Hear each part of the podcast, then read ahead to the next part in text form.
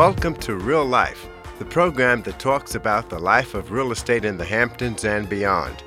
The people, the places, and the things that are the pulse and heartbeat of real estate, with your host, broker associate of Sotheby's International Realty, John Christopher.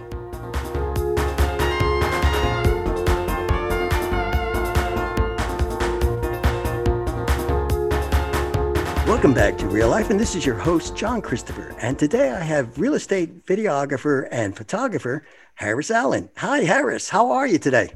Hey, John. I'm great. How are you? I'm doing fabulous. Um, Harris, before we talk about real estate and how important you are in the selling process, let's talk about you. Okay. I believe you're from the Midwest. Uh, where about exactly? Uh, I like to say I'm from the cornfields of Illinois, but it's Springfield, Illinois, just on the outskirts, actually. Oh, cool. So it is that is, that is cool. And and what was it like uh, growing up there? Pretty great. I always say it's a great place to have grown up. Um, flatlands, it's the country, uh, down to earth people. I moved away um, right after eighth grade, actually, for uh, boarding school. So haven't been since then, but it's always a great place to have that period of my life, that coming of age. That's yeah, that is fabulous. Uh, so, what attracted you to come to the Hamptons? Uh, a, by way of a lot of different cities. I started in Chicago and then school in Boston, New York City, of course, and then um, kind of edged my way out here uh, while I was living in the city. And two years ago, I moved here full time. Wow, that is that's pretty cool. Um, how did you get enchanted by photography? When were you a kid and all of a sudden somebody gave you a, you know, I don't know what kind of camera? I get uh, pretty much. I mean that that's pretty accurate, but um, I was in fifth grade or so, and, and um, I remember my parents had just gotten one of the new iMacs, and I'd always there were always cameras around the house, but um, I picked up the camera, you know, as the story goes, and uh, alongside photo photography, I did uh, video. So I like used the video feature. I started editing on one of the first versions of uh, iMovie, and every day from school in fifth and sixth grade, kind of when it really took off, I um, would edit a new video. So I'd take the bus home from school, I'd get off the bus, walk the long walk down the country road, and then run into the house and start filming a, an editing video. Is that like the story like Lincoln would walk uh, to school? The way you say it, a long walk. Uh, I grew up actually in the country too, and uh, I would miss the bus. So invariably, I would get to the class at noon of course, yeah. But uh, I would say it was a long walk. you're pretty nail on the head with Lincoln. Uh, you made the comparison, so I'll gladly accept that. But um, Lincoln's actually from Springfield, Illinois, or he he had his. Uh, oh, that's right. Interesting. Right. He had a, a, lot of his adult in Springfield. So right. I'll so take that. Well, well, I didn't, I didn't mean to interrupt your your uh, uh, what you were saying about photography. Did you have? Um, did, were there any photographers that influenced you? I will admit that most of the time I I uh, kind of just forged my own path. And I was a kid, there wasn't a ton of you know I wasn't that familiar with them. But over the years, of course, there have been a ton. And um, anytime there's a photography exhibit at a museum in the city, or when I was in Chicago, I'd I'd go. So it's all pretty across the board. But yeah, oh, interesting. Now, uh, to to go into real estate photography was that something you thought about? I mean, how did how did that happen? How did that come about? And you're very good, by the way. You know. Thanks, John. Uh, that is kind of a funny story. I think it starts with uh, mentioning that my course of study in college was actually finance. Um, so funny enough, I was a finance major, and, but I did this uh, passion of mine throughout college. It was the beginning of college when a friend of mine and I, both of his parents were real estate brokers, and um, I went up to visit him one weekend, and uh, we filmed one of the houses. That was like 2014, and so since then I've been kind of full steam uh, in real estate. I kind of over the years I started out doing all kinds of videography, you know, personal projects for anyone, but um, I think after two years in or so, I just exclusively went real estate and have done that since commercially. Right. You know, it's interesting how um, video has become such an integral part of uh, of uh, selling real estate because a lot now people, if you don't have a video, it seems like uh, people are on the internet and they're getting a first view of uh, the home uh, before they get to actually go inside. And you do you have any techniques that you use? I mean, uh, when it comes to video. Of course, yeah. And I actually uh, primarily specialize in video. I, I do photography, of course, as you know, and um, but video has kind of been where I've able to been able to um, really make the biggest name because I have done it early on, and then I was able to kind of, I would say, master what I could in the areas that I could for it. So as far as techniques, I think it's just uh, a lot of it is eye and and then being able to once you've mastered the eye and the shot, put it together. And then after that is being able to do that faster so you can do more properties and, and kind of keep up with demand as, as you know, how crazy it was last year. And, um, well, let me so, ask you about that. Was it difficult last year? I mean, with the pandemic, I mean, were there any challenges for you? I'd say difficult. It was actually um, great. Uh, the busy you know, I feel kind of guilty saying, but you know, even in April, May, um, that's kind of when real estate in vacation towns, especially the Hamptons, uh, as you know, kind of exploded, and that along with it, um, my industry, which is you know, kind of goes hand in hand with the brokers industry. If they're busy, I'm busy, and so it's it was just pandemonium uh, and crazy busy since and so it wasn't necessarily difficult. It was just a lot of fun. It was kind of a blur because every day there'd be uh, a long list of shoots and and the next day you'd do the same thing. And then if it rained one day a week, you that was the day you edited everything. Wow. Kind of still, still, happens this way. But. Right, right, right, right. Um, I'm just thinking, uh, what about mask and, and going into people's homes? Was there any reluctance by some of the sellers? Totally, totally. But, uh, you know, I did mask and took all the precautions. And most of the time, honestly, it was just me. So there was an empty house, a new construction home. Um, I would just have the key or the code and, and go in. There wasn't really anyone there at all. You know, it was just just me oh. for a while. That is yeah. interesting. Now, do you sometimes, um, if you go into a home and you see, you know, some people have uh, you know, it depends on how their interiors are situated. Do you sometimes move things around so that it looks more presentable?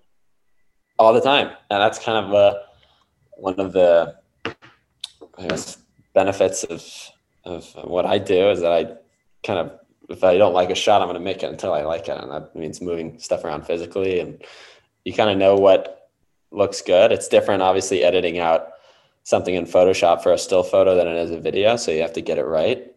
And so I kind of take the time as I'm framing it up uh, to see if that's going to look good on a screen afterwards and, and change what I don't like. And I'll ha- it all actually has to happen pretty quickly because, uh, you know, you can't spend a whole day at a property. So you got to frame the shot and go in, get in, get in, get out, right? Yeah, it's, not, it's a whirlwind. It can be, especially the, the the ones that have people living there full time and it's not a new construction home and it's not completely empty, perfectly staged. You know, there's always something in the kitchen is the number one place where right.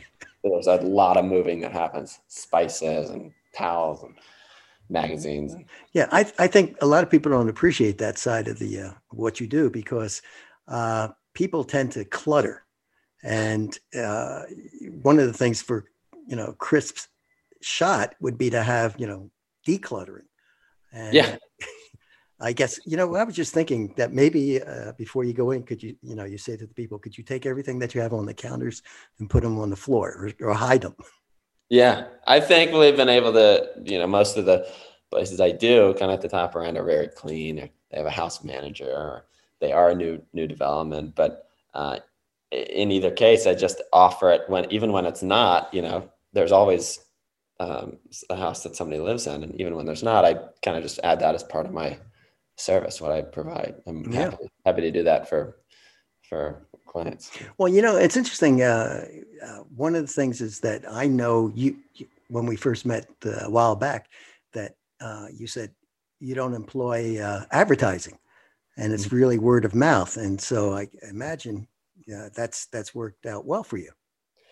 It has, and I think that's kind of allowed me to focus more on what I do and and less on the reaching out and um, you know worrying about too much about a website or all this. I, I really have cut any other thing that gets in the way of uh, the product, the thing that I make, and you know a lot of it's a popular strategy and brands like Trader Joe's or Tesla they don't really advertise. They just it's all word of mouth. So, and I firmly believe if you do something really well and just pour everything into making the best thing, that shows, and that is better than any advertising. You could spend 10 times more on advertising, it still wouldn't be as Same valuable effect.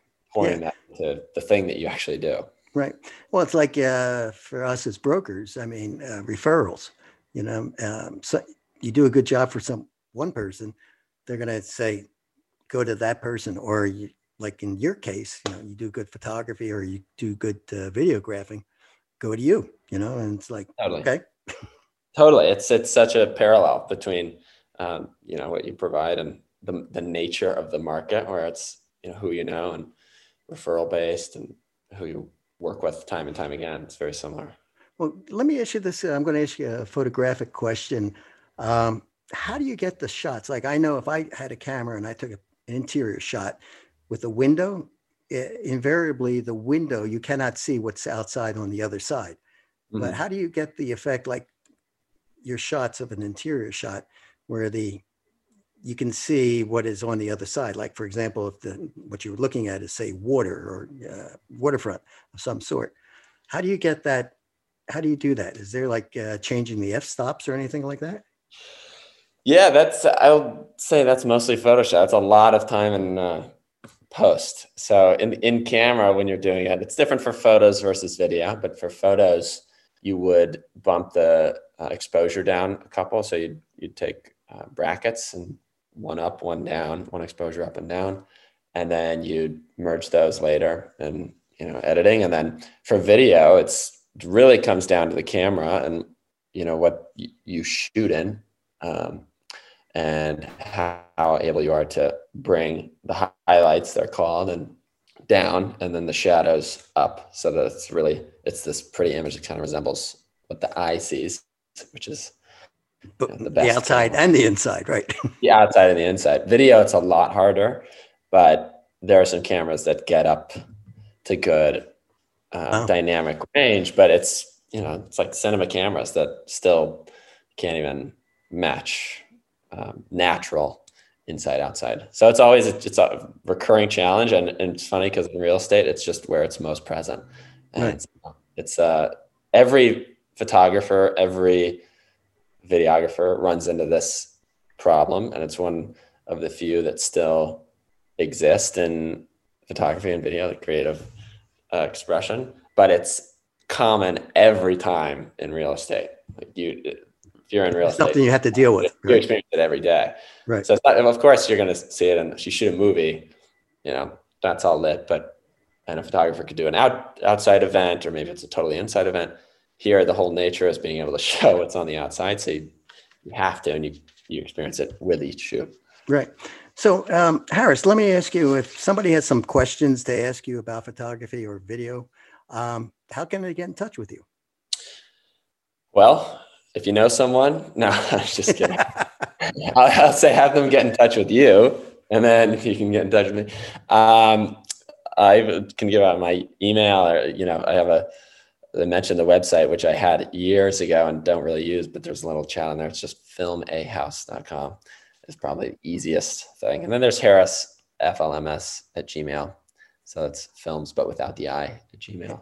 Gotcha. Harris Allen, it's been a pleasure having you on the program. This is John Christopher for Real Life, broadcasting here on Long Island's only NPR station. In the meantime, we'll be right back after this short break.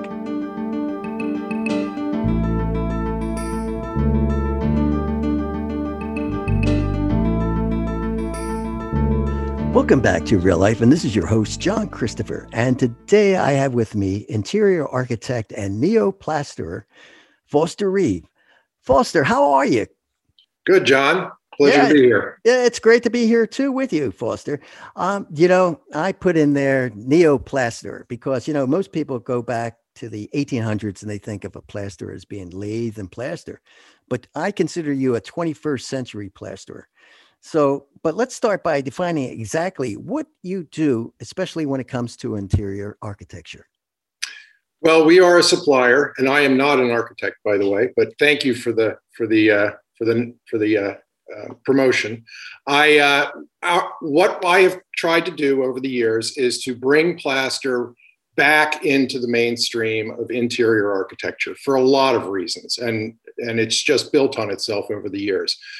We do everything from shaped ceiling components all the way down to all of your trim on your walls, um, your casings, your baseboards, your panel moldings, your crown moldings, and uh, and a, a, whole bunch of other interesting, both classical and modern uh, uh, products that get inserted into your drywall program in a way that's very novel and very high performance and uh, very economical in a lot of in a lot of ways. So uh, we basically are transforming the interior into a complete plaster interior. Well, you know, it's uh, you bring up a good point. You know, why is it that uh, plastering has not? You know, I, I'm I'm you've done a lot of projects, but I think most people never even think about you know plastering and and uh, there are a lot of benefits to plastering. Yes uh, well for one thing it doesn't move. So you have a very stable environment which you paint once and say you know that's it. Uh, you can uh, you can walk away from it after that. There's no maintenance there's no opening up in the humidity there's no shrinking in the in the cold or the heat um, it's a very stable product. It's also uh, has really unlimited design potential. Whereas wood, you have to shape it, you have to join it, you have to put it together. Plaster is really uh, essentially very malleable. You can have a very complex shape almost as easily as you can have a very simple shape. Uh, the processes are the same and they're very simple to create. Um, it's an incredibly healthy product. Uh, there's, you know, an interior, a brand new interior. I would venture to say is probably a, a, fairly toxic environment. You have a lot of brand new material coming in that's made with all sorts of, uh, of chemical chemicals that are off gassing, and um, it's just not it's it's not as good as it could be with the use of plaster. We use no glues, no VOCs, no uh, no toxic chemicals are, are used in the installation process. So it's very uh, it's very um, healthy. Yeah. Uh, it's green. If you were to take your interior to the landfill, they would be happy to see it because it has no uh, chemicals uh, that are harmful chemicals to the environment that are in it. It's uh, it, it's also a very economical program for a construction project. It goes in quickly. It's not the old fashioned run in place, high moisture content mess all over the place. This, this program goes very quickly from top to bottom. And so it's, it's, uh, it's desirable to a lot of, uh, to a lot of um, fast paced construction projects. You bring a, an interesting point because I was just thinking about this. I know uh, a lot of uh, in the construction industry, there's a lot of issues with supply, uh, especially when it comes to lumber. Lumber has, uh, you know, jumped quite a bit. Yeah. Um, does that eliminate uh, some of the lumber by going with plaster? Yes, and when you're doing a reasonably well uh, appointed wood interior, you're usually using paint grade mahogany or some of these more pricey and, and hard to come by materials, certainly today. Um, it's, uh, yeah, I mean, it's healthier for the planet in that way as well, I suppose. So can you, can uh, frame with plaster you can frame the uh, the the say windows and doors and things like that so eliminate the need for the wood or do you have to have wood also well the framing uh, either metal or wood is uh, is independent of, of our work we're really part of the skin so if you think of the drywall as the skin uh, the trim as the skin we're integrating with the drywall so yes, a, a panel jamb coming off of a wall or an arched opening, uh, all of these things can be pre made, pre manufactured, brought to the site. They are 100% plaster, pure gypsum. They're incredibly durable, they're incredibly beautiful. And um, and yeah, it's not we're not cutting corners on structure. The structure, to your point, is uh, behind us. So that's uh, by others. So uh, basically, you can uh, speed up the uh, building process with plaster as compared to doing everything in wood. Would you say? Well, certainly when you when you look at um, you know if you start at the top with uh, the ceiling components, if somebody wanted vaulted ceilings, for example, or uh, barrels or domes, we pre-make all of that. There's no framing. There's none of that complex framing. There's none of the mess or the, the confusion or uh, uh, difficulties associated with trying to achieve that either by bending drywall or or doing it in three coat plaster which is certainly doable but again you know somewhat arduous uh, and at the end of the day, our components free up all that space above there. So they're just hanging there. Of course, they're pinned, they're stable, they're secure, uh, but they're um, they're not occupying an enormous amount of space. They go up very quickly. So those type of, of what someone might look at and say, "Oh my gosh, that's a really complicated endeavor," actually isn't. A lot of planning has to go into it. A lot of forethought. You have to put time on the front end but a lot of these projects have time on the front end if they're organized enough to utilize it to their benefit. Now you have uh, two manufacture. You do the manufacturing also, and you have uh, a place in Greenpoint and another place where and out Los Angeles. Coast, Los Angeles. Yeah. So, can you manufacture these kind of domes and and uh, ceilings that you're talking about? I mean, absolutely. yeah, it's a. Yeah. Uh, it's a lot of fun doing the engineering, working with the contractors, working with the architects.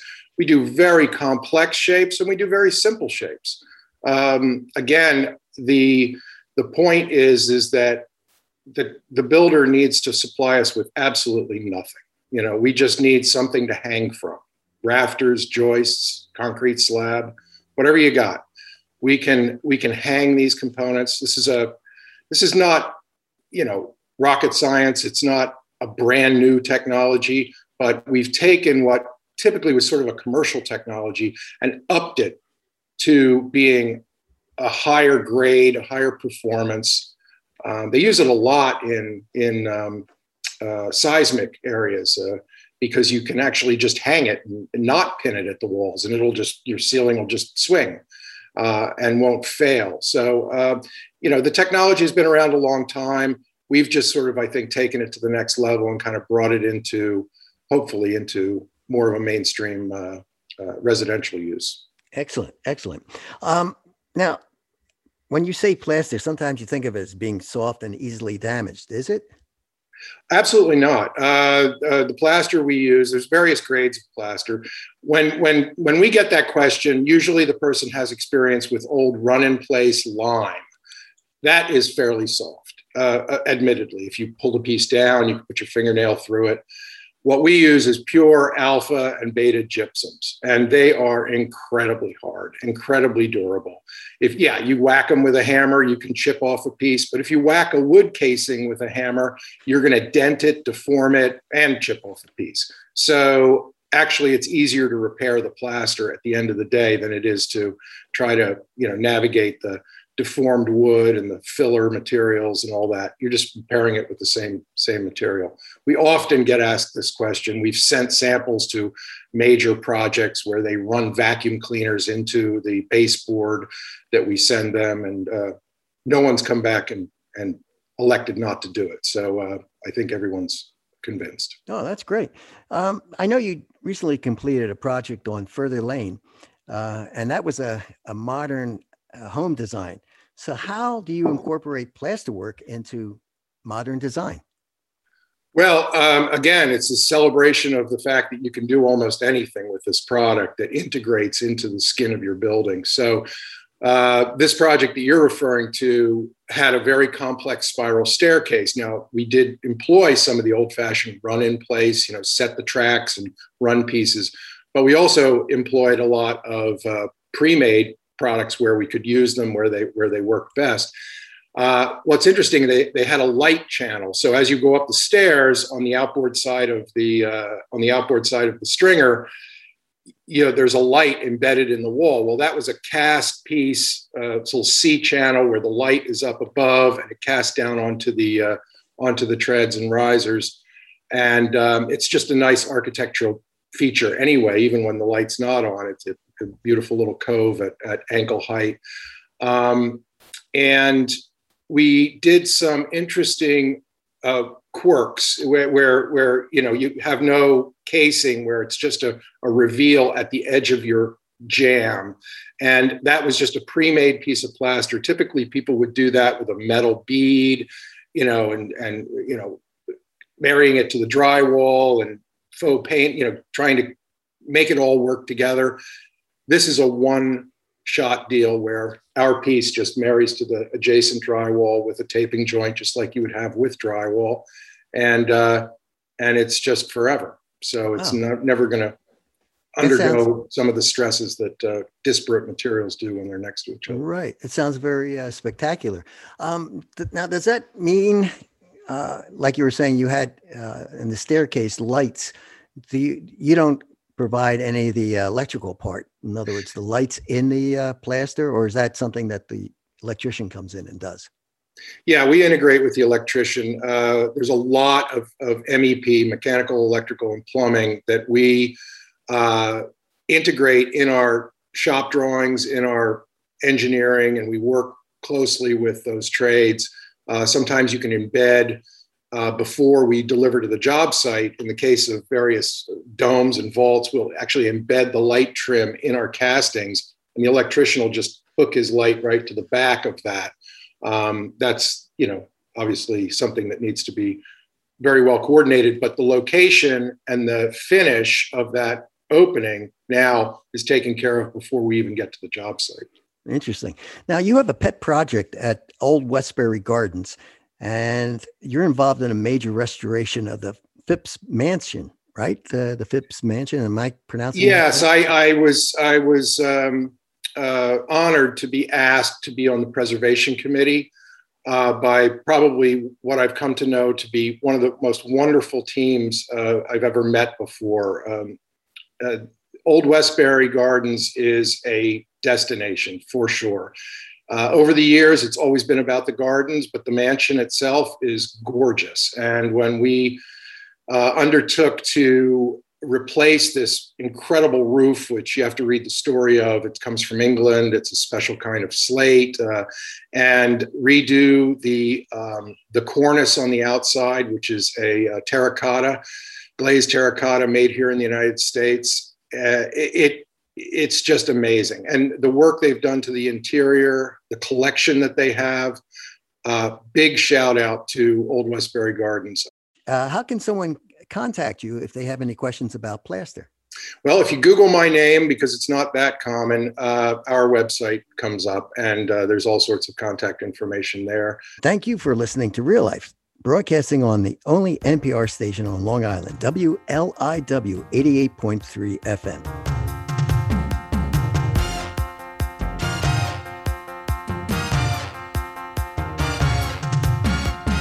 You have been listening to Real Life, the program that talks about the people, the places, and the things that are the pulse and heartbeat of real estate in the Hamptons and beyond, with host John Christopher, who also created the music for Real Life. WLIW FM's Delaney Hafner and Kyle Lynch provide production support. Thank you for joining us for Real Life right here on listener supported 88.3 WLIW FM Long Island's only NPR station, which you can also find on your favorite streaming apps and at wliw.org/radio.